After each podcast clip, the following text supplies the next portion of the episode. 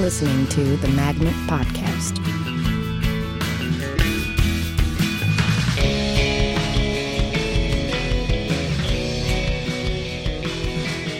Hello and welcome to the Magnet Theater Podcast. I'm your host, Louis Kornfeld. My guest today is Stefan Chouette. I got it right, right?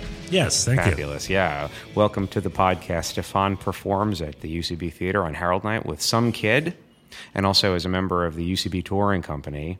Welcome to the podcast, man. Thank you for having me. It's an honor and a privilege. Thank you. Uh, uh, this is a, a little bit of a cross pollination. I appeared a couple of years ago on your podcast, Improv Noise. Mm-hmm. So now it's nice. We're getting, uh, if if this feels kind of like when uh, Ted Danson showed up on Frasier.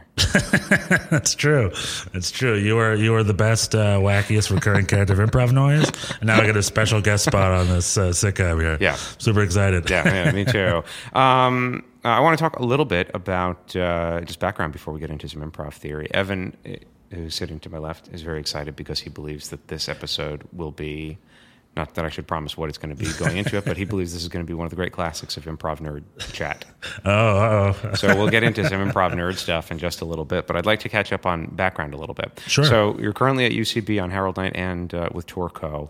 How did you get started, and how did you arrive? How did you arrive there? Well, I moved uh, here to New York City about five years ago. I took classes, uh, UCB here at the Magnet, and also at the Pit too. Uh, and then uh, I just uh, um got immersed in it. Uh, I did improv beforehand. I did short form and stuff like that. I did uh, short form in middle school and high school and college. And then I did like short form with the theater group um, at different places around the country before I moved, finally moved to New York. Pretty much, I was always always wanted to do like improv and sketch comedy. I always wanted to be a performer. I want to be an actor. And uh, I just, I think I was in my mid twenties, and I was like working at a theater, a regional theater out on Long Island. The artistic director is just like, uh, "What do you want to be when you grow up?" There's some joke. I'm like, "Oh, I want to be an improv and sketch comedian." That's what I always said. But I'm just like, okay, I'm 25 now. It's like, why am I not doing what I'm doing? So I dropped everything. I moved here. It was about five years ago. I just got immersed. So I took classes, like here, there, everywhere. And I just played a lot and so forth. Now I'm here essentially. Yeah. And and I'm curious. So you did Lloyd Night for a while. I did Lloyd Night for about five months, five or six months. Yeah. What was the process of working your way towards towards Harold and getting onto TourCo? It, uh, it was uh, my first gig was actually TourCo. I booked TourCo before I booked anything else over at UCB. Uh, that was that was fun because at TourCo you do ninety minute shows, uh, which I really enjoy because I'm a stage hog and I like being on stage. Um, but then when you do Lloyd Night, you're on and off that stage in 20 minutes, 20, Yeah. 22 minutes because you're supposed to do a, a tight Harold. So for me, I was just like, all right, this is cool, but it's fast, you know. So to adapt uh, uh, uh, the, the right amount of patience without um, uh, uh, or, or, or shall I say, like being tight but not too fast, and then uh, realizing, although I think it's quick, not give it the patience it deserves. Uh, and Lloyd Night was great. I had a great time. Uh, and then getting involved with an eight person ensemble, because TourCo is a four person ensemble. And uh, you're also really just there for the work and the craft and getting a harold done. Where on TourCo, you're just put, put, put up an entertaining show for people who don't know what improv is. Mm-hmm. So with Lloyd Night, we're performing for the students. They have to know the rules. They have to know it's an opening to a first, yada, yada, yada. The first beat, second beat, they need to see those rules. Where when you're on the road, you just need to show them a comedy show. They paid money. They paid 20 bucks for this. They want to see a comedy show. So they don't give a crap about the rules. There are no rules to them. So we just need to give them a good time. Uh, and then those are probably the key differences, I would say, between Lloyd and TourCo. And then getting on Harold, uh, it was very similar to Lloyd, except I will say Harold Night people are a little more aggressive, the players. I think because uh, the way it works at UCB is Lloyd sort of like an incubator for Harold. Harold are the house teams, and Lloyd Nights are also house teams. Uh, but you really touch base with Lloyd before you got on Harold. And then uh, Harold's were sort of, um, uh, uh, I guess, the prouder, more confident players can find themselves because they've been playing maybe a little longer. So when you get a Harold night, you have to realize you have to really be part of an ensemble. You don't necessarily have to be aggressive. You don't have to take focus most of the time. You have to trust that other people will, will catch you. I think there's definitely a little more uh, uh, uh, adapting to that on Harold than there was on Lloyd. If I can be candid about that. Yeah. Yeah. Um, is how many? How much is the ethos on on on Harold Night for the work of Harold Night itself? How much of the ethos is for kind of looking towards weekend teams? That's probably an unfair question because you have how many people on the team? yeah, it was eight, eight people per team. Um, I mean, it's a good question. I think uh, when you're on a Harold team, you're proud. Yeah. And then we're proud of our work. Like I'm on team Cut Some Kid. I think I think uh, I'm loving everyone. I think we're a really strong ensemble. We just got a new teammate, Monique Moses, about a month ago uh, with the new shakeups and and and uh, I was a new teammate myself several months prior. So we're just getting people involved and invested, and just trying to be a great ensemble. Yeah. How was I'm sorry to cut you off. How was the acclimation for you as a new teammate joining a joining a?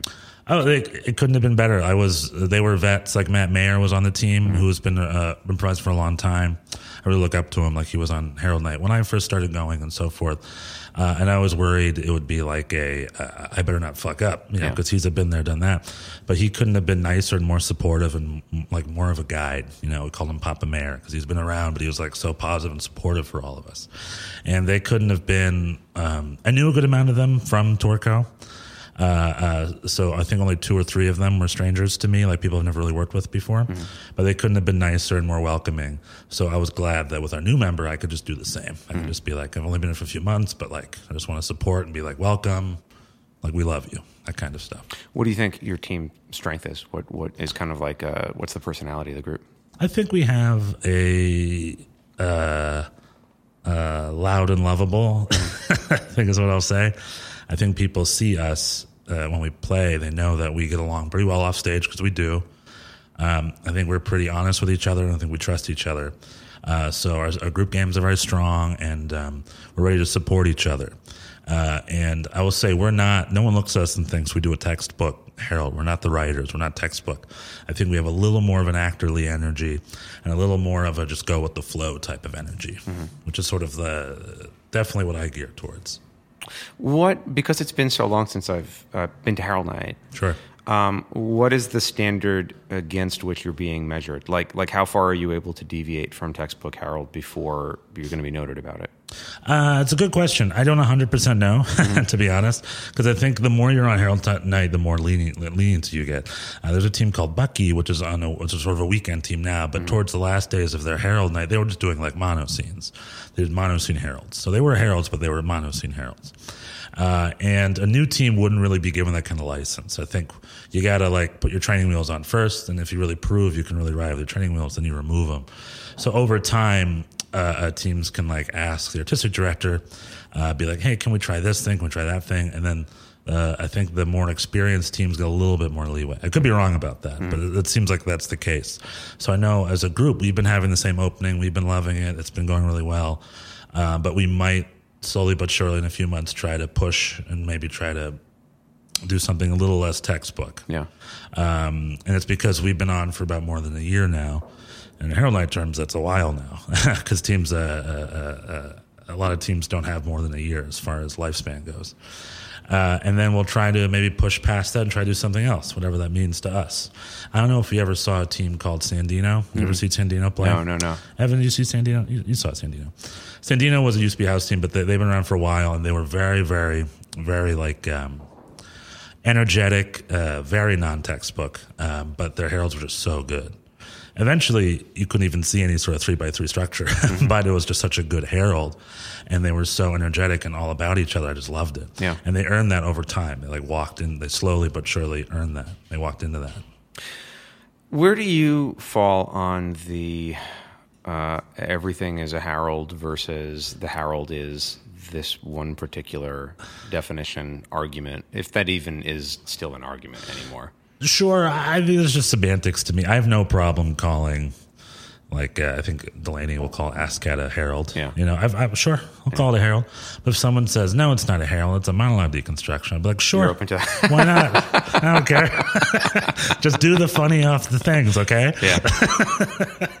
like I, it's fine. To me, everything is a harold. Sure.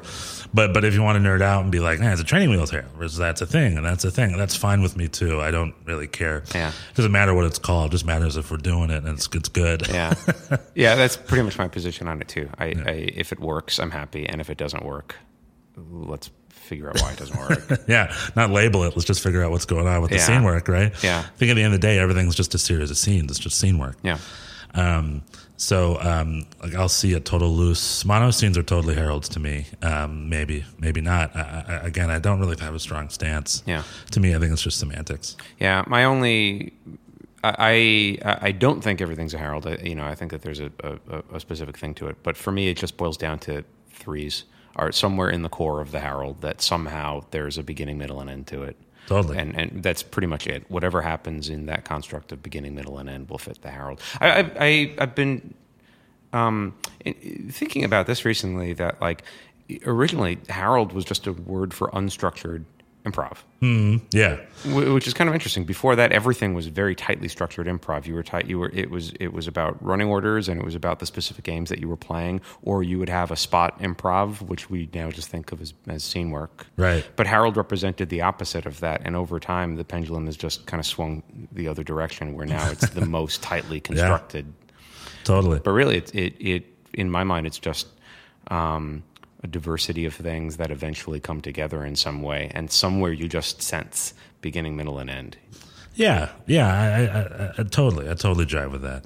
Um, I, I, definitely feel like uh, essentially, if there's a callback, then maybe you can call it a harold. Yeah. you know, or, or, like one or two, or if there's themes, thematics are building. Yeah, I mean, I want to say the earliest harolds, like from the 70s or whatever, were just they didn't know how many people 10, 15 people, usually monologues, maybe. Uh, they didn't know how to end or not, and it was just scene work. Yeah. I think that's just all Harold was. Um, versus like uh, you know, like like you said, like tight games or whatever, theater, whatever the Viola Spolin type stuff was. Mm-hmm. Yeah. Oh, and and whatever like Johnstone stuff mm-hmm. they learned. Yeah. I want to talk about Johnstone in a second. Sure. We were talking beforehand. I'm, I'm very curious to hear your, your input on it. But I want to talk about TourCo for, for a, yeah, bit more. Great. So making that mental toggle and having to supply 90 minutes of entertainment. So so how how does the group then approach that? How how much of a game plan do you have going into shows? How much do you know you need to accomplish? What sort of what are you doing when you get there? And and what where are you playing? Is it largely college? It changed colleges or performing arts centers. Okay. Mainly colleges, but a lot of performing arts centers too. I would say maybe three to one. Yeah. I'd say 75% of one, 25% of the other. Yeah. Um, and then I would call them probably larger harolds simply because uh, we do have a very clear beginning, middle, and end, and we do have second beats and we revisit we revisit certain games we have and so forth. And then we kind of try to tie it up at the end like a Seinfeld episode, essentially. Uh, we we start our first half with an interview. So we interview about the area, get some of their specifics involved, and then we use that for inspiration to do premise and to scene work. Uh, and then our second half, as we have two halves, is more organic. We'll just take some text messages and we'll try to build a world out of it. Mm-hmm. And then the premise you start from the first half will start to creep in by the end of it, and then, then we're done. And that usually lasts about 75 to 80 minutes, 80, 90 minutes usually with intermission. Uh, and that's essentially just a big long harold. Uh, and we're just trying to make it, we're just, we're not trying to trick them with any fancy sweeping or swiping or any of the fancy improv moves. Uh, we're just trying to show them funny scenes. How, how much do you need to uh, explain to them at the beginning to get them caught up with you? We didn't at first, but we do more now simply because a lot of times short form teams will open for us, the mm-hmm. local college group, and then they get confused because yeah. we're not doing that. So we'll just add a little blurb. One of our teammates uh, says it a lot, and it's been very effective. Like, who here's seen long form before? And they raise maybe one or two raise a hand. Like, we're just going to do scenes for you just to give them a little bit of a prep because we have noticed when we open after short form is very high energy, very like they're excited to be there, and we're about to just change the playbook on them. Like we're not going to do that. We're going to we're going to be a little more patient up top. We're going to just do some long scene work, and sometimes they don't buy into it as quickly as we'd like them to. So we just tell them real quick, this will be scenes, just so they know, mm-hmm. and it's been huge. Yeah, it's been a that little blurb's been a big difference. Yeah, yeah. Did you read Mick Napier's new book? Not his new one, no. Unfortunately, yeah. I have not. Uh, is it good? Yeah, it is. it is. It's about long form improv. It's right? long form, yeah. and, and um, uh, he gets in uh, pretty intense about uh, hosting and setup. Mm, oh yeah, and, and, he makes a big fuss about you know back in the day in Chicago, in the early days, people were kind of would be a little bit um, too cool to explain the Harold to people. It would mm-hmm. just be kind of like you'll get it. Yeah. And what you would end up with is an audience of like ten really rabid incestuous fans, and then 40 people who are just sitting there baffled by what they're seeing. Right. And it's a great argument. just giving people just enough so that they will accept what you're doing. Just, to, just enough to clear up the confusion that they're going in with it so they can enjoy and they can kind of meet you there. It makes all the difference in the world. Yeah, I agree. We're, I, I never, I'm never of the school of thought that we're too cool for them ever. I always believe myself to be a servant to them. Yeah. like we owe them a show. Yeah. Right? I'm not too full of myself for that. So um, uh, definitely explain like stand up. People know what stand up is. They've been seeing it for years. So if you go to the long form, they don't know what that is. Uh, help them out a little bit. Let them know what they're about to see. Like we are their servant. We give it to them. Yeah. So if they don't get what we're about, it's uh, it's easy for the artist to just be like whatever. But but but part of me, I'm definitely the showman. I'm like, mm, they pay, they want to see a good show. That's our job. Yeah. yeah. We're we're servants to that. Yeah. Um, uh, I want to go into um, interviews at the top of those shows for Sure. If you wouldn't mind, just to get really nitpicky, love to hear your mental process when you're hearing an interview. Where is your brain going to start coming up with the premises for scenes to follow? Well, a good clue. Essentially, we try to bring. Uh, we want to get someone who's honest and someone who's funny because uh, we need. excuse me. We need um, someone to be very honest about their day and the kind of stuff they behave, how they behave, and how they react. And the reason we need that is because you can't tell what's unusual or you can't tell what kind of pops out if everything they're giving you is bullshit anyway. Uh, every now and then you'll have someone tries to bullshit us. We have to calm them down to be like, stop, get honest. Tell us, did that really happen? Are you That like of stuff. vetting people beforehand, or Yeah. just whoever raises their hand comes up? We do our best. Uh, uh, what we've been doing is we ask for three stories, and then uh, whoever the, the person with the more exciting story, people vote them on the stage. And then we'll use that story uh, for them to elaborate, but then we'll have to stop and be like, oh, Jenny, tell us about Jenny. And we'll have to stop a little bit throughout it and try to, uh, you know, like going down a hallway, opening up different doors, hanging out in that room for a bit, and then so then go back down the hallway. And their story is the hallway. And with that, we're allowed to diversify the kind of stuff we talk about and make sure premises aren't too similar. Uh, so, with that being said, with them, from usually, usually we get a good, honest interview. Uh, a great indication is when people laugh. The audience laughs. They laugh for something. Something struck them. So we pause. We ask them, "Wait, blah blah blah. Wait, the, he did. He just ignored you that whole time. That's unusual, don't you think?" Or something along those lines. And then that will clue to some sort of behavior people enjoyed, a behavior that made people laugh. Like there's something funny about that behavior of whoever this person was that ignored person X. And I'll remember, okay, that's now a raw core behavior I can play with.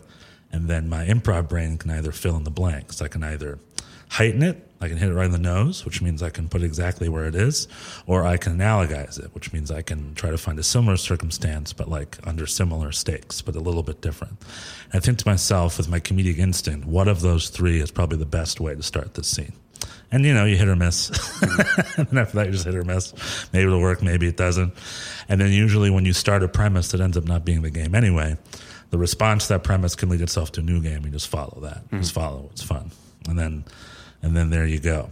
Uh, game uh, when people speak, it also lends itself to world behaviors, not necessarily a character's behavior, and you just have to listen to that and be like, "Oh, I like that. That that makes me laugh. I think that's funny." Uh, and then you have a couple other people listening too, and you hope maybe they grab one or two that you didn't grab, and vice versa. So we can diversify who initiates what and how. So, apart from the interview itself, there's no other opening, unlike uh, Harold. Yeah, uh, other than grabbing the text messages. Yeah. But that's again organic. We just think to ourselves, like, what- how does that make us feel? And then Yeah. we go for it, you know? Uh, um, and for you, do you find an opening more helpful or or kind of obstructive, or you can kind of it goes it's you're fine both ways? I'm fine both ways these days. I, I've always been more of an organic player, but I've realized recently for the last two years of my life, I've only been playing premise. I'm just like, I had that realization recently. I'm like, wait a minute, I haven't been doing organic anymore. Um, and because I've been doing nothing but premise, I've gotten more comfortable with it. I think just the more you do, you just get used to it. There's nothing more important than reps. Like if you want to get good at premise, just do it a shit ton, A- and then you'll just get better at it. What would be an effective way for someone who considers themselves weak in premise to kind of wrap their mind around it? Well, watch sketch. Uh, listen for labels. Labels are key. Uh, if you watch a funny sketch, usually at the beginning of the sketch, someone says what's about to happen out loud. They're always like, "Oh, this is uh, Toonces, the cat drives the car." That's the sketch I can think of. Uh, That's the first sketch that popped into your head. of all sketches. That's amazing. no, I don't know. Uh, you, you just, you just, uh, you know, uh, motivational speaker, whatever, Yeah. Matt Foley. You're like, he's kind of crazy, but he's about to give you a pretty crazy motivational speech, right? That's what Phil Hartman says at the beginning. Uh, and then that just happens, and only that happens. Nothing gets distracted. It's just the crazy motivational speech is about to happen. So I think if you're feed, if you're trying to do more premise work, try to realize that you have to focus in on the one idea. It's almost like the way I uh, I teach it or I coach it is it's like imagine if you're pausing something, you're just rubbing into one moment for a bit before you can move on. Then you're allowed to continue. Yeah, it, it, it, what you see people do a lot is try to pile unusual things on top of unusual things. Totally. So we'll lay out exactly what this behavior is, but then I'm going to put a spin on the behavior, which only distracts away from it. Now, now you're left in a place of, of just kind of bafflement. You're Yeah, trying to figure confused. out the rules of the world that you're doing. Yeah, you're moving the legs off the house. You Yeah. got to build your legs first, and then let the house just be exactly what it needs to be. Yeah. Don't don't, don't also build a boat on top of it. Don't also uh, start doing the landscaping. Just build the house. Yeah. Uh, and I think that sort of people get afraid and freaked out because they're like, "Oh, explore, explore. I've got nothing." If you relax, take a deep breath. There is more to explore Yeah. you know uh, and uh, so so if you're leaning into premise just just realize when you're watching a sketch what are all the thesis explorations? Like what when they're exploring how are different examples of the one thing? Mm-hmm. One thing. So when then, then they would play premise just think to myself i'm only going to focus on one thing. That's it. And see what comes out of their mouth. That's what part of improvising and exploring is. Then they'll see how things can link to the one thing. And then they can you know amaze themselves realize oh it was a little simpler than i thought it was it was literally just um, you know uh, exploring my environment or responding to what they said simple as that that's the that's the formula i needed to add this little twang of the one thing Yeah. Is the fear, I guess, like the fear of that is either um, I'm going to run out of ways to do this one thing, Totally. or it's going to be boring for the audience because we already told them what that thing is going to be, so I need to surprise them. But it's actually, you need to find surprising ways to do exactly what you said you were going to do. yeah and the catch 22 is it has to be a good thing Right. if you're in a bad thing that's bad for everybody Yeah. it's got to be a good thing Yeah. that's like the dirty little secret Yeah. uh, and that's where comedic instincts come in that's where like uh, when when, when you pull something that works, that's why reps come in because you just got to learn what works and what doesn't work. You have to feel that. It's hard to sit down and analyze that like mathematics. You can only feel that. Well, because that's what works. I mean, there are certain things that seem to objectively not work as well as others, but there are also certain things that would work coming out of your mouth that wouldn't work come out of, coming out of my mouth. Totally, There's totally. a flavor to your personality that is able to to find something wonderful where I would be just, you know, a desert. Absolutely. So I think that that's like an important thing too. That it's not just what works, but it's what works for you. The the reps are a way of finding your sensibility. Mm-hmm. Yeah, I definitely can get like I'll say all sorts of stuff that that'll that'll work simply because I'll play some old creep or something, you know, something Yeah. that I could my type fits into. Yeah. Uh, whereas some, one of your other teammates probably couldn't pull that off. They Yeah. could pull off a different type that you couldn't pull off, and vice versa. Yeah. yeah, absolutely. Um, uh, so you coach a lot. I do. Yeah. What are some common problems that you've been addressing recently? And and just to get super technical, how have you been addressing them? How have you been coaching people through it? Well, I, I think for me, a big thing is commitment. I know it's the note I get a lot, and I think I coach differently than how I play. now, uh, I definitely give out the notes I get because I see exactly what my coaches saw. I'm like, oh yeah, that does need to get better. Yeah. Um, I think justification is also a little bit as far as like a technical thing that's always a little light because it's just so unnatural and so hard for people to do that because people don't justify themselves in real life. They just behave the way they behave. Um, so I would say those are probably the big two: is uh, commitment in your scene, uh, and then also justifying why you're behaving a certain way. What about this situation where somebody lays out a a, a clear premise? Um, there's an interesting suggestion of a game to play off that premise, and then you're stuck in a situation where we never quite get to it, or or the it, it feels like one or both of the people in the scene are kind of holding it back. Do you know what I'm talking about? The one where it's like here's the premise of what's going on, and then we spend the entire scene trying to choose a direction to go with it. Right. What what would be like? What would be a clear way to to break through that? Well, it sounds like they're being a little timid. So I think someone needs to make a stronger choice. It also sounds like uh, someone needs to frame something a little harder by labeling it. Uh, and then uh, you need to activate, activate, activate, activate. That's a big thing I say all the time. Uh, it's not talk about something in the past that's related to it. It's when you feel your game is settled or, or you have something from the premise you enjoy. Step one is activate it. Grab the cup of coffee, add the twang to it. Let's say um, the game is like, um, I don't know, horny neighbor, something crappy like that. It's based from some premise. Uh, you, it, a lot of inst- instinct from a lot of us try to write something out. Like, oh yeah, oh last week I saw you. Uh, I saw you had sex with your hammock. It was crazy, man.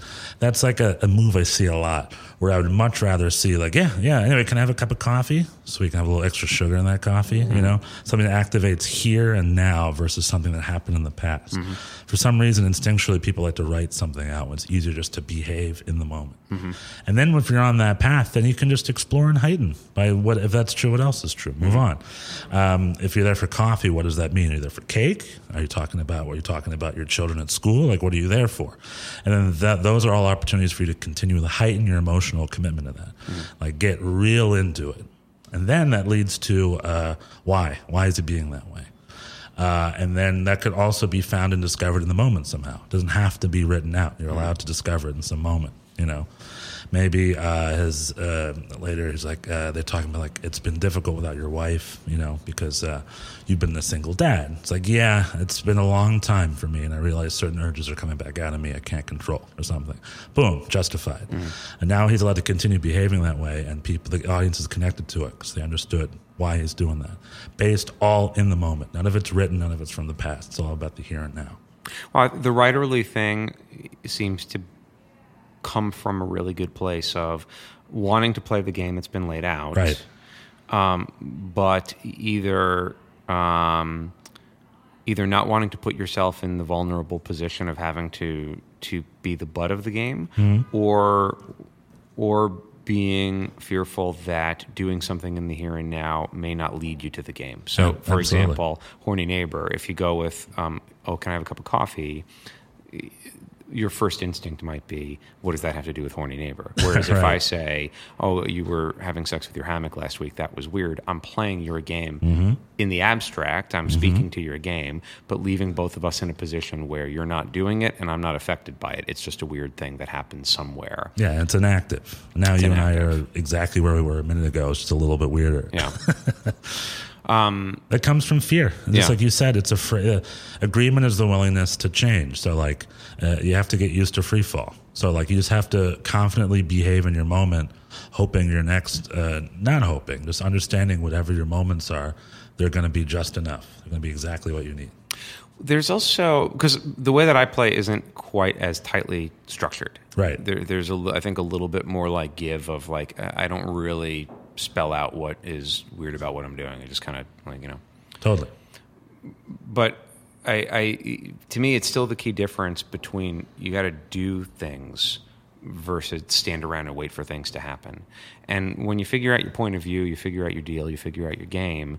It, it almost, in a way, I, this is obviously there's a margin for error here, but it almost doesn't matter what you're doing because if you have a strong, clear cut thing, uh, um, uh, you will drink your cup of coffee as a sexy, horny neighbor.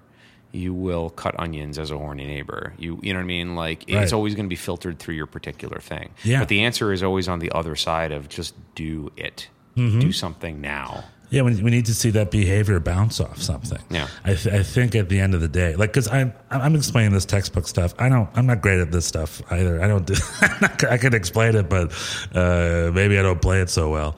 Uh, to me, the most important thing is be honest in your moment. So, like, if your point of view is settled and your deal is settled, um, then a, a, a, all an improv scene is just response versus response, mm-hmm. right? And so, whatever you respond, I respond.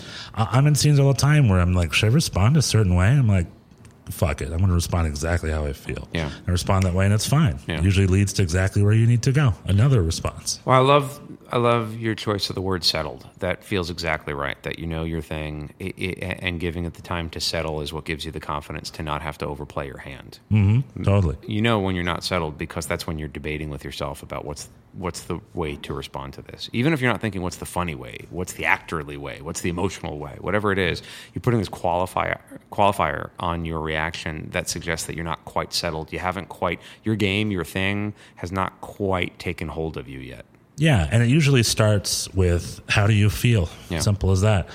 Uh, I was watching younger improv teams the other day, and it was fun. But the whole time, like, how do you feel, man? How do you, no one's telling me how they feel. Yeah. No one's telling me how they feel, and that's why it's inactive, and they all seem a little lost. Yeah. You got to know how you feel. How do you feel? That's usually stuff. That's that's the core of it. I actually find myself coaching people to not justify as much. Mm-hmm. I, I run into that problem a lot that people feel like they need to label everything that they're doing rather than just do it and experience it and let it kind of kick up Yeah.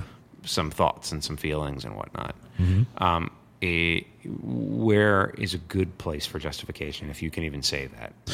Well, I, I think that's the difference between inventing and discovering. You know, uh, I totally know exactly what you mean. I think at the end of the day, it depends how you're playing. Like if you're playing a tight Harold uh, and and you're pretty practiced at it, like a very premisey Harold, then sure, I think maybe justification can even be in the opening or something. Um, again, hopefully it's a good one. you know, hopefully it's a good one. Uh, but i i i if you're just in a scene, if the whole point is to do a five minute scene, if that's our point, then there's no point to write anything up top. None of it at all. The point is to feel, and then a great justification will usually be birthed out of something organic, and, and and and that is the best filter for your best justification, because it was based on the truth that you and your partner were sharing.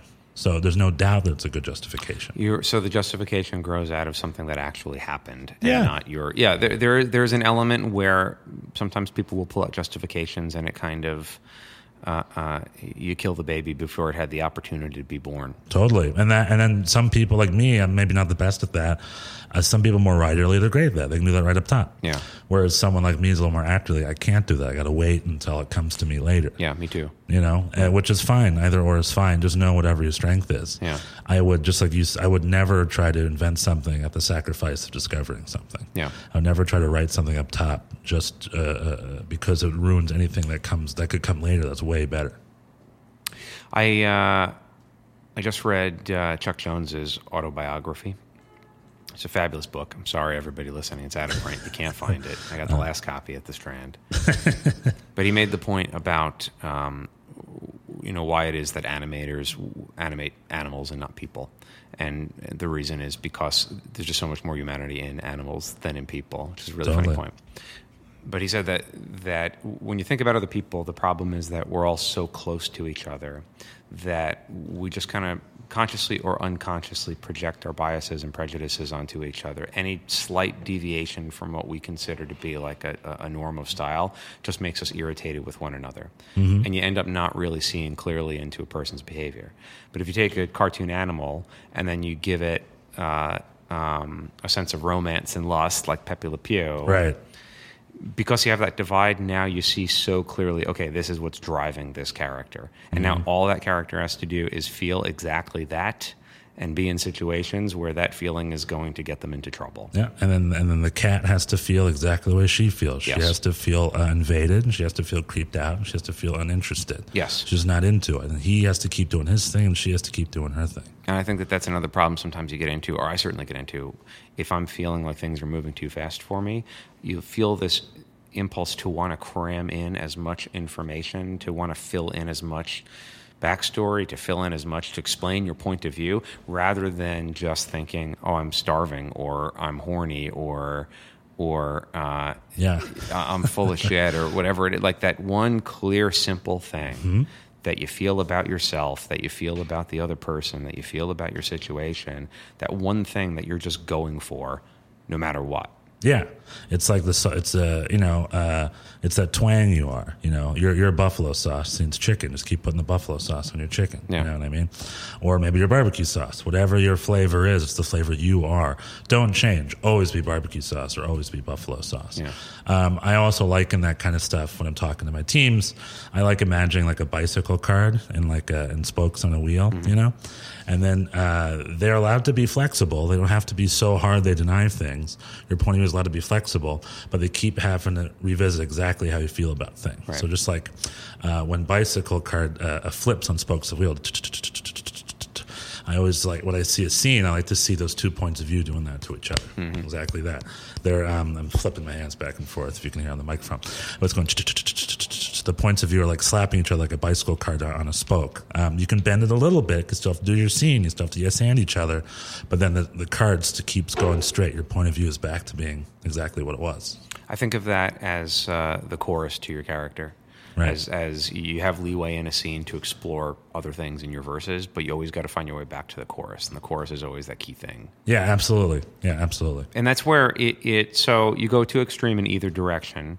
You play it too tight or you play it too loose. You play it too tight, you determine, all right, that's my game.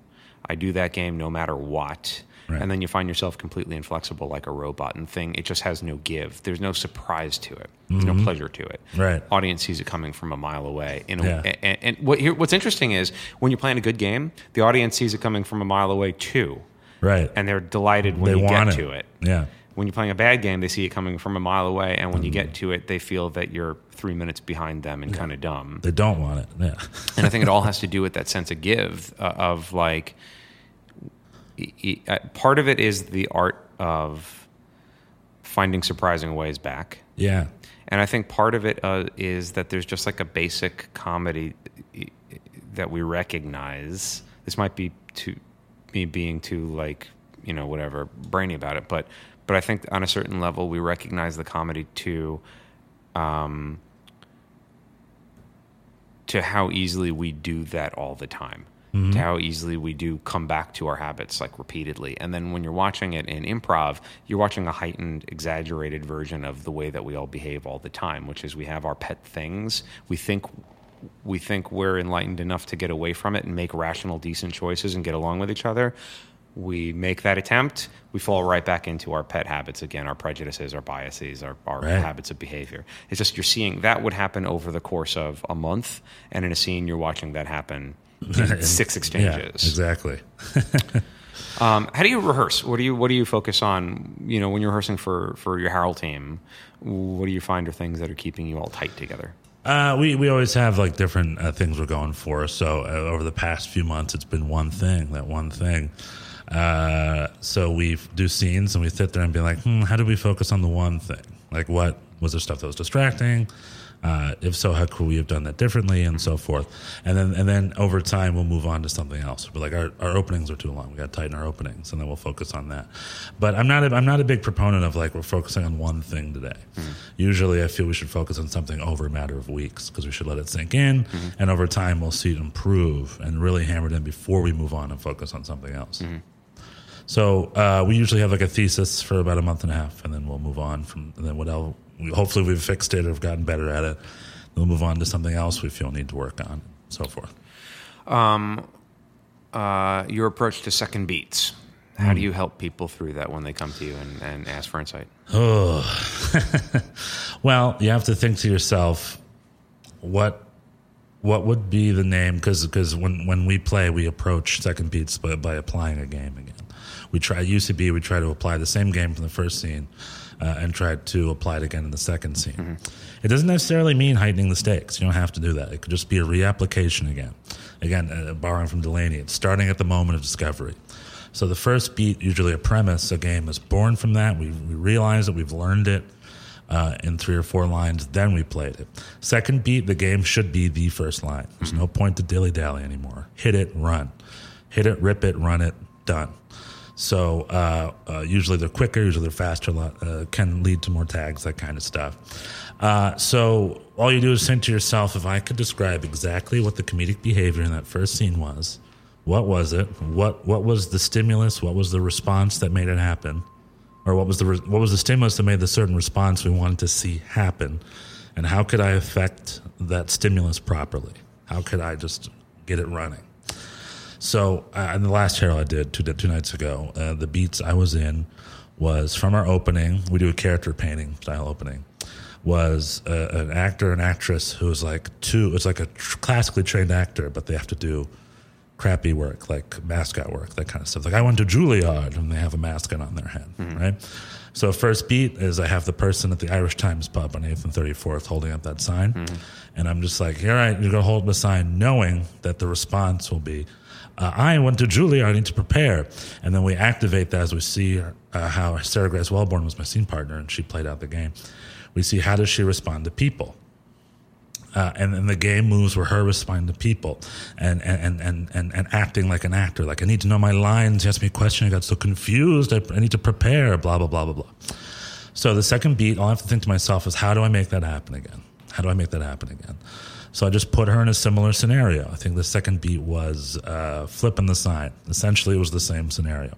And it worked simply because they could run with it right away because they didn't have to dilly dally. No one was confused. People ran. They knew they all. We all knew exactly what, what the game was and what was going on, so we can run with it faster. It, I didn't have to heighten the stakes. I didn't have to do anything fancy. I just had to essentially put it on the same platter again, just to make sure it happens more. Does that make sense? It makes perfect sense. Yeah. Yeah. Like, uh, yeah. And uh, there are times I'm just like, mm, I missed the second beat on that. I got the, got the behavior wrong. Maybe I focused on the wrong thing, or the way I set it up was a little too unclear. And, you know, I try to be as clear as possible. There are certain scenes that lend themselves to heightening stakes. There are certain scenes that lend themselves to exploring a new dynamic. I think that if at the end of a first beat your dynamic shifts for an organic reason, Right. I you want to pick up from that shift. Mm-hmm. And then there are certain scenes that benefit from just being kind of cyclical scenes that just benefit from returning to that thing. And and and if you if you mix and match or feel that there's one appropriate way across the board, a universal, that's when you get into trouble. And I've noticed a lot of that of of heightening of stakes in a second beat that you think is going to really play the shit out of this game that just kills the scene dead in the water. Yeah. Because now we have to explore the circumstances and all the behavior is gone as we're having to like sort out these circumstances. You don't need to make it more important. You can assume that it's already just as important as it was, but we need to feed more examples into it. Yeah, the stereotype is second beats White House, third beats outer space. Right, right. How times do we see that? Yeah. How many times is it like, uh, let's see if the president were in this situation? Yeah. Sometimes that works, but that shouldn't be a go-to. And just like you said, they're dynamic. If, if uh, you just have to think, I, I, I boil it down to like, what response do we want to see? What's the response? Yeah. So I think we had a, a scene where it was like a pig boy or something, and it was at home. So the first beat was the life of a pig boy at home. Let's put pig boy at school. Let's see what the dynamic is between a teacher. We don't know, but we want to see pig boy behave in a different area in a different environment. Uh, that's not necessarily heightening. It's just a reapplication. It's as simple as that. How how consciously are you thinking all this stuff? Like when you're on stage, because it's a lot to have going on in your mind. Sure, while it's you're, mathematics, while you're yeah. playing. How much is this actively like? Is your the front of your brain just lit up versus how much are you kind of like feeling these things in your muscle memory? It's a good question. I do think about it, but very briefly. Yeah. Uh, I mean, at this point, it's in your bones. Uh, it's definitely in my bones just because I would play and think like this all the time. Yeah. Uh, and then, like I said, reps just makes it more and more comfortable. So it's an instinct to be like, okay, that's this game, therefore that would work out. Done. Instinct, done. Yeah. Uh, I think about it in hopefully a matter of a couple seconds because nothing is more important than listening to what's going on right now. Yeah. If you're on the back line, listening to your teammates. If you're on stage, listening to your partner. Uh, that should always be prime directive number one. Yeah. Uh, so everything else, I have to do it very quickly because I don't want to sacrifice my listening. Yeah. Yeah, it it that's another thing Mick talks about in his book in a different context. He talks about thinking uh, uh, when you're going in to do a show, thinking about the kind of show that you're doing, and and kind of setting your brain to like the funny frequency that you need for that particular show. Totally. And he describes it, and I I. I I know exactly what he's talking about. It's like, is this a two-person, hour-long show that's going to require you know real characterization and require like real patience? Is this a, a, a short form show where i'm going to have to do three different games where i'm going to have to play in very different styles so i need to kind of warm up mentally by being like super flexible? Am i doing a really game focused harold? Am i doing a really weird experimental you know like whatever it is? But his his his point is you don't want to obsess over it and think yourself into a hole. You literally just want to spend three seconds imagining, okay, what is the basic thing of this? How do I get my mind to think about that? And then move on and just be open to that experience. Totally. And that seems to be about the same thing to do on a on a back line between scenes. That you'd spend three seconds thinking about, all right, what do we want to see more of from that? Mm-hmm. Okay, yeah, Pig Boy's vomiting. Boom, that's it. yeah. you know, I'll feed Pig Boy some ham, maybe. Uh, uh, uh, There's also the other way where I'll be too into the scene and I realize the second beat time, like, oh shit, I've, I've lent this no thought whatsoever. Oh, yeah. it's like it's my turn. Yeah. Uh, and then honestly, usually are fine anyway. You just go out there and then you remember what the behavior was and then done. Yeah. Just find, just it literally, it's just a reapplication, not, it's not necessarily a heightener. So any, if, if your behavior is settled, like if your point of view is pretty tight, then you can apply it to anything and it'll work. Where, when you're in that situation, when when it's your turn to get back out and you and you realize you haven't been thinking about the scene at all, Right. what are you likely to go to to get yourself started again? Are you likely to to spell something out, or you're likely to to start an activity? What what makes you comfortable? Activity, definitely. Yeah. I, I want us to behave physically without any verbs uh, uh, for a second, just so we know exactly what our physical environment is, and then usually that leads to some inspiration to where we What, need. what to do you mean behave phys- physically without any verbs? Oh, uh, no speaking. Just Okay. like um, I can't dictate what my partner says, but walk out. Maybe grab a cup of coffee, whatever. Uh, put something down. Fold a shirt. Find some sort of physical space you can inhabit. Live in that for a bit, and then slowly let that lead into either setting up for whatever response we then want to see. And sometimes I like that because I'm a big fan of pulling tension. It just creates more tension. So when uh, we reintroduce whatever the, the point of view or the game was, uh, it releases that tension so nicely. Yeah. And starting that place, the whole audience on their seat, pulling, pulling, pulling. Then all of a sudden you stay like, okay, pig boy, don't eat any of these shirts, okay? And then pff, done. Because Yeah. they realized they're a pig boy again, and it was released. Yeah. After us behaving in the space for a bit. They didn't know what we were doing. We knew what we were doing, quote unquote, kind of. Uh, and then just releasing the tension. Boom. Third beats and callbacks. What are you looking for? Yeah, I, for me, I'm a big connection guy, but I think uh, we're trying to do that less these days. Uh, maybe the Harold community UCB is. I think that's becoming a thing. We're trying less connection islandy and more specifically separate beats, just to prove that the game is strong enough, uh, which I'm fine with. But I just love connections. I love connections. I love focusing on small things we left alone, like when someone was dropped, someone's smallest thing said something. It was ignored at the moment. I love revisiting it later. I love. I remember I saw um, Harold years ago where someone mentioned being like, "Oh, that's that class. That's other stuff or something." Dumb joke, real quick. Third beats. Someone says, "Welcome to other stuff," right? And we just want to see that class. It's a fun, dumb joke that someone dropped a few scenes ago. It was not really part of any of the patterns, but I love exploring that part of the world. I love exploring other parts of the world. Do you uh, coach people in effective ways that they can see connections more clearly? Is that something that, that you're either good at or you're not? I cannot clearly say that I'm good at that. I see it when I coach. I'm like, come on, be the guy. Yeah. Every now and then, I'm like, gee, what? You're a cop. What other situation maybe involves law enforcement? Right. You know what I mean? Right. Uh, and, and then they'll draw conclusions. But to say I'm effectively a good coach at that, I'm not. I don't think I can say that. Yeah. Yeah. I, also wasn't taught that. I think that just comes from reps. Yeah. I think as you improvise, you become more and more relaxed, and you become more and more bothered when things don't connect. Like uh, I think a younger improviser is just trying to get two words out. Yeah. Over time, you become so relaxed, and you're seeing you want the world to start connecting. You just want to see that happen. And and you do. It's all reps again. You get to a point where you kind of can't not Yeah. tie things up. Yeah, because you want because you'd be bored if it wasn't. You'd Yeah. be like, why did that not happen? I want that to happen. Yeah. that would make this more exciting for me if this happened. I know I was taught how to close a piece. I must have been because I studied improv for fucking years. I know I was taught it, Sure. but I don't remember what the hell I was taught. And and in every show, there's always this thing that's like equal parts terror and and kind of excitement of like this is going to come together somehow. I don't know. There's always like a critical point in a show where I have no idea how the hell things are going to come together. Yeah, but then your instinct, your blackout instinct, just comes. Like, Yes. oh, blackout. Yes. Just as we improvise in the moment. Oh, blackout. Yes. We just for some reason we know. Yeah. Uh, for the listeners, I'm doing my blackout, arm, sig which is thing. a lot like Yeah. when you're in like fourth grade.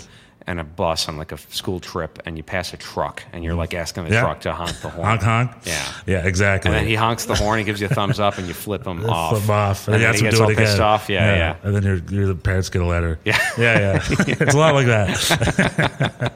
uh, uh, uh, that um, I think also that leads. I think that's also part of group mind too.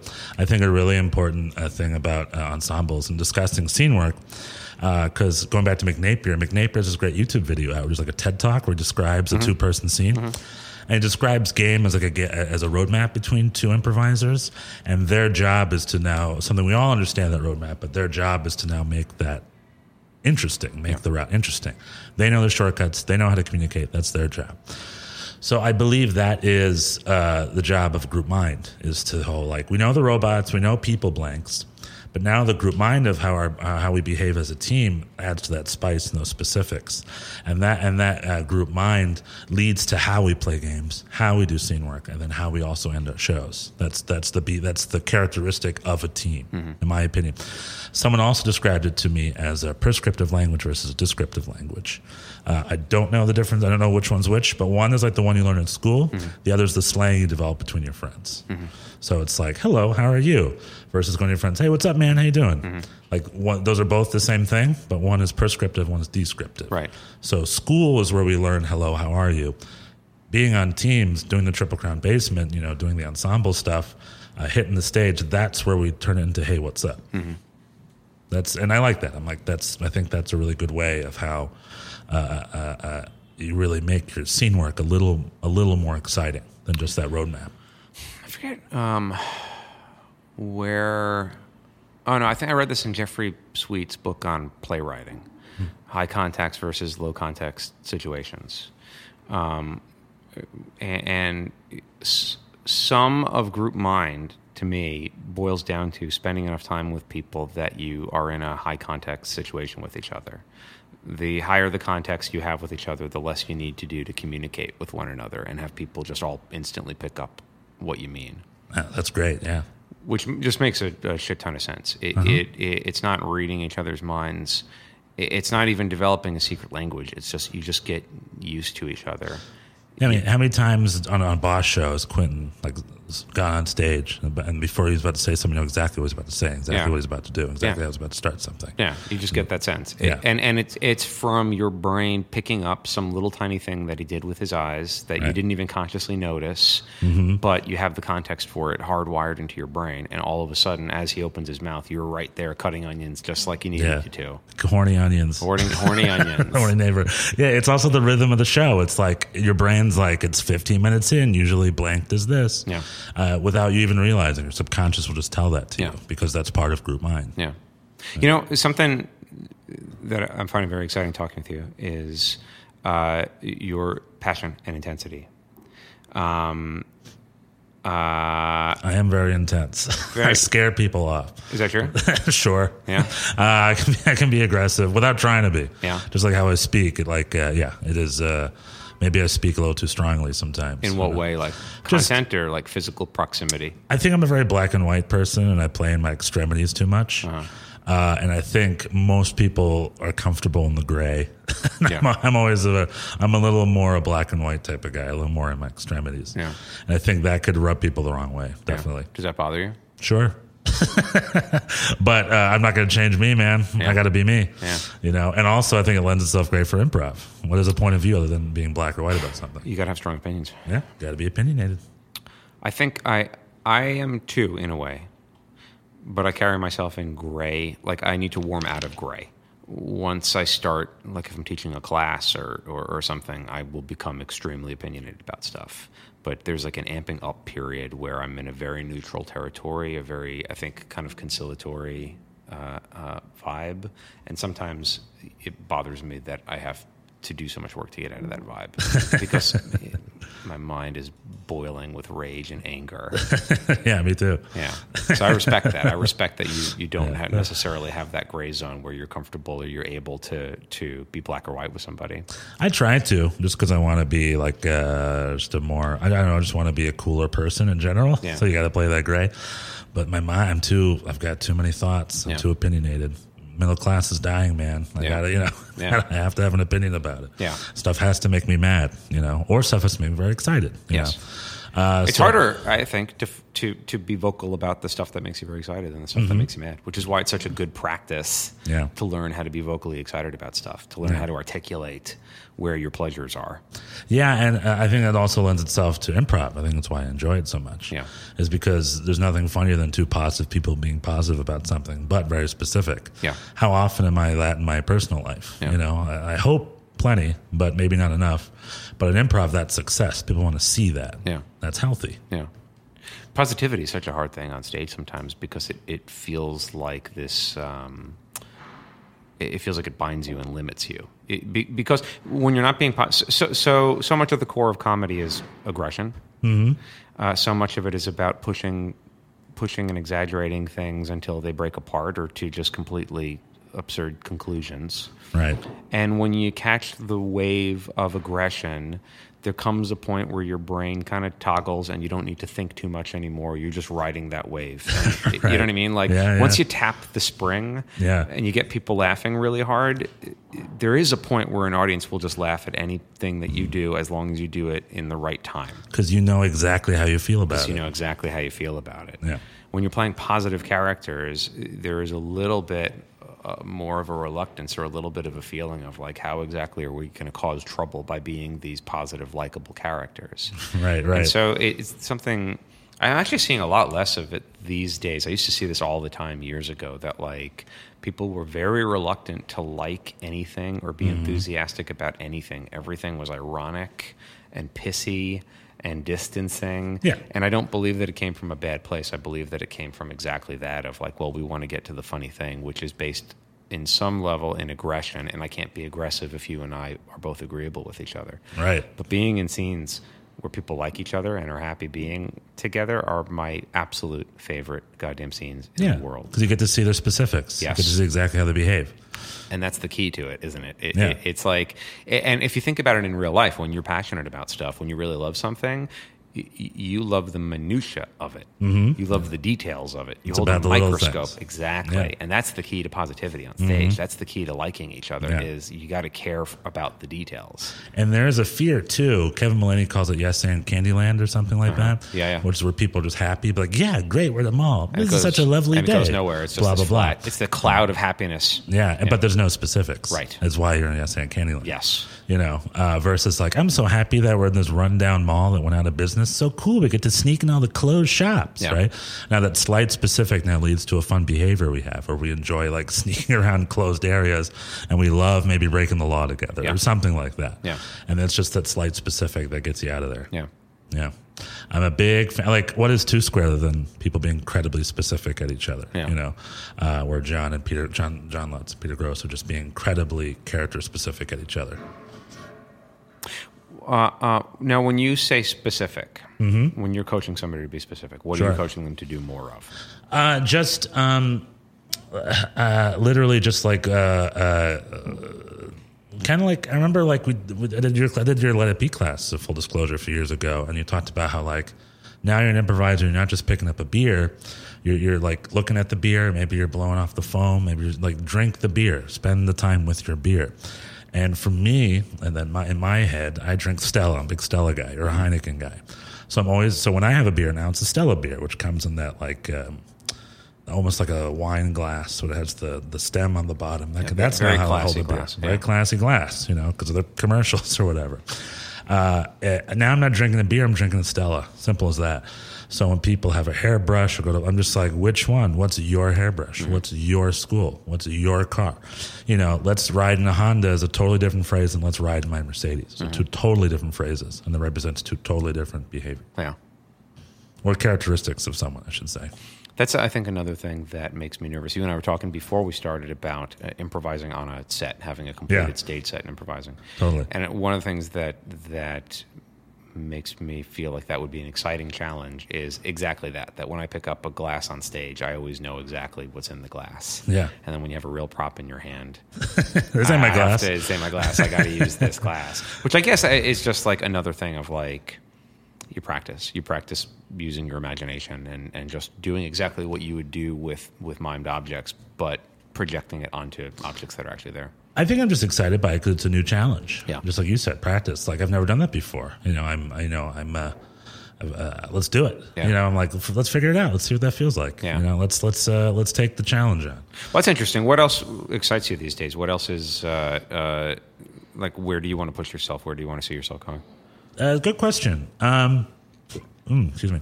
I've been doing a lot of like uh, premise and team based stuff, so maybe I'd love to start doing more organic to prov again. Longer scenes, just a good five minute scene with a lot of. Uh, you know, uh, uh, uh, different twists and turns and nuances about it. I'd love to, you know, maybe challenge myself and do a longer set where I'm never on the back line, I'm just always on stage Yeah. making choices. I think that's probably my next step in my improv journey. Yeah.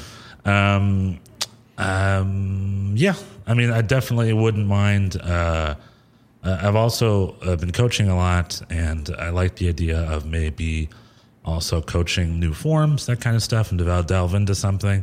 I was coaching a group recently, and, and they mentioned like, oh, do you know this show called Delilah? It's like a radio show called Delilah. Are you guys familiar with it? Delilah? Delilah? Yeah, oh, yeah.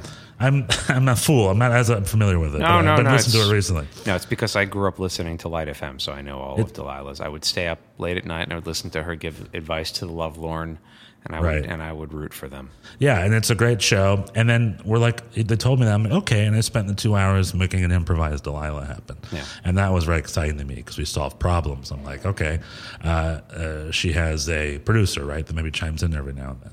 The different improvisers will do that. The character, of the producer, will stay the same, but the different improvisers will always play that from some time, and then they'll play other callers and so forth. And to me, uh, like.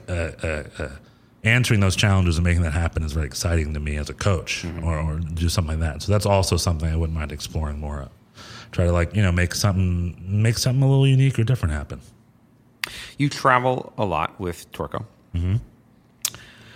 I'm in a position, it's been like years now, that uh, if I'm not performing here, then I'm teaching here. And uh, so you, you kind of get to the point where it's like, oh, I kind of like stick to my one corner of the world. You know, you don't see like new vistas and whatnot. And it's easy to begin to think that what you see every day is just kind of like, you know, The what's out there. It's the norm. Yeah.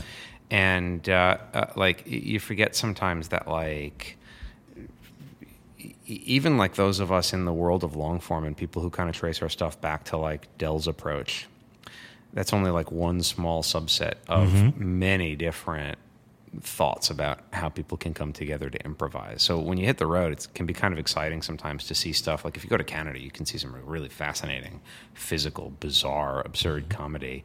Um, and you have some experience seeing some Johnstone stuff, Keith Johnstone stuff. A, a little bit, yeah. curious what that's like. I've I've only read about it. I think I have a vague sense of how they play. It, it, and for anybody who's listening to this, you know, you probably are pretty immersed in like uh, New York style long form that that traces its roots back to Chicago.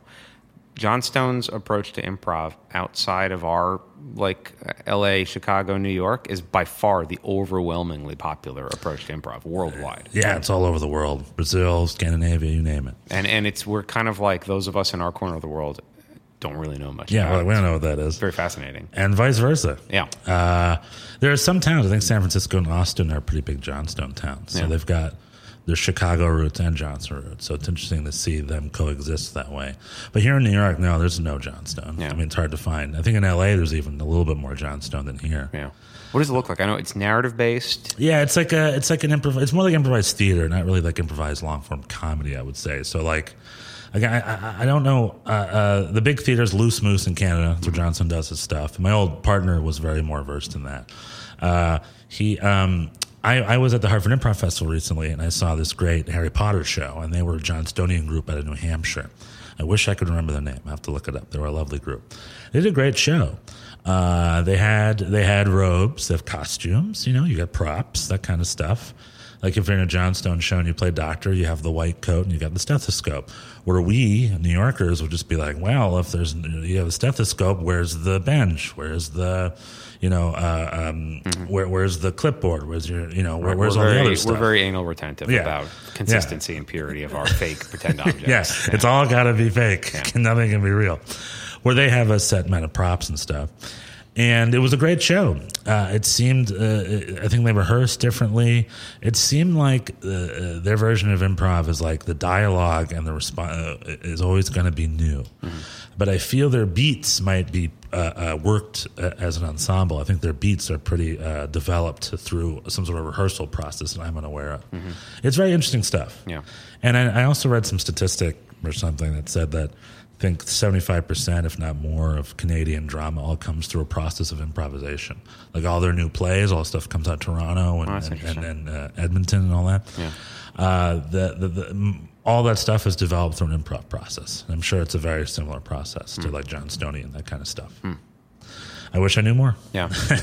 that's also something I'm curious to explore simply because I'm a big old nerd and I want to learn. His books are well worth reading, and impro, uh, yeah. impro, and improv for storytellers. Mm-hmm. And there's some tidbits in improv for storytellers that are like first rate, like uh, just acting advice that you can pull out on your feet in the middle of a show that are really, really helpful. I, even something as simple as like making emotional sounds just quiet enough where you can hear it but nobody else can hear it is a way to make your performance come alive. You know?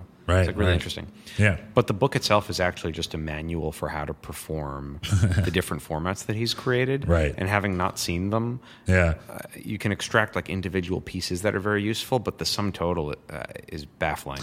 It's, I mean, a lot of it's, I mean, the older stuff is, it's all like, that's Theatresports, essentially. Yeah. Also, there was a show on NBC a couple years ago called How to Live Your Life or something like that. Hmm. Uh, I know Craig Cackowski was on it, Fred Willard hosted it.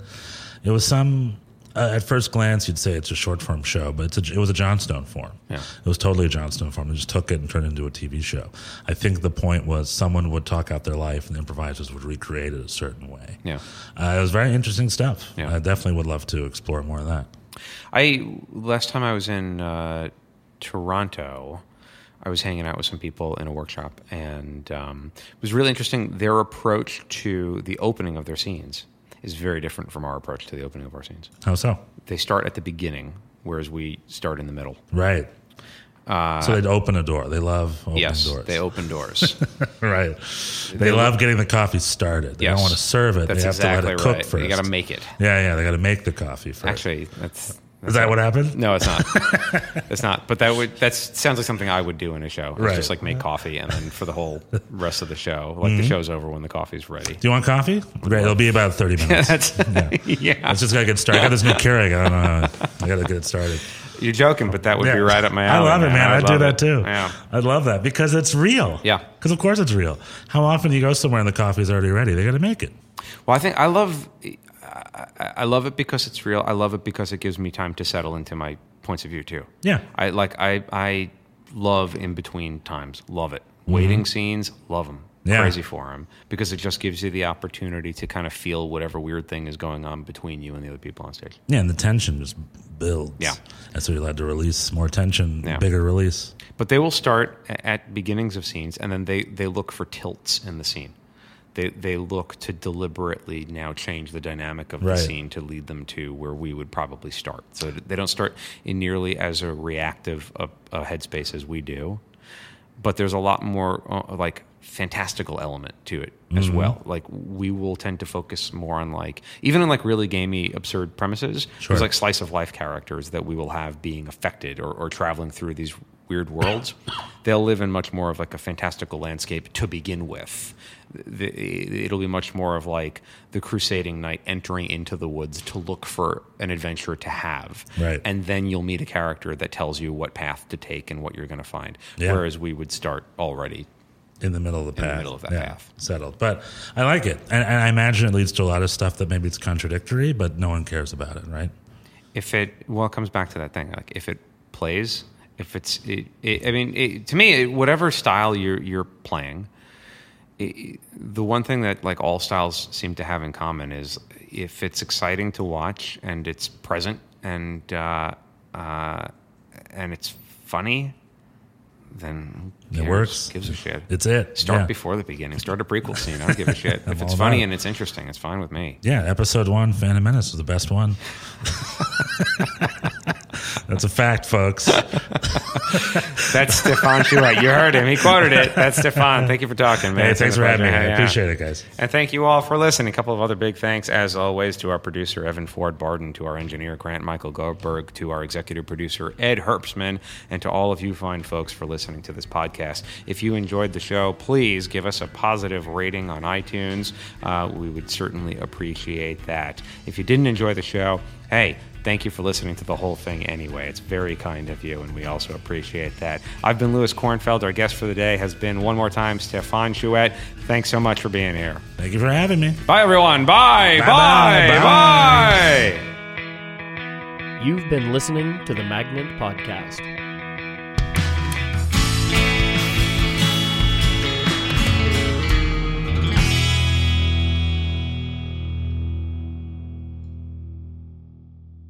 This podcast has been brought to you by the Magnet Training Center, where we teach classes in improvisation, sketch writing, musical improv, storytelling, and more. If you're interested in checking us out, we offer free weekly intro to improv classes. You can find out more about those free intro classes and all other classes we offer at magnettheater.com.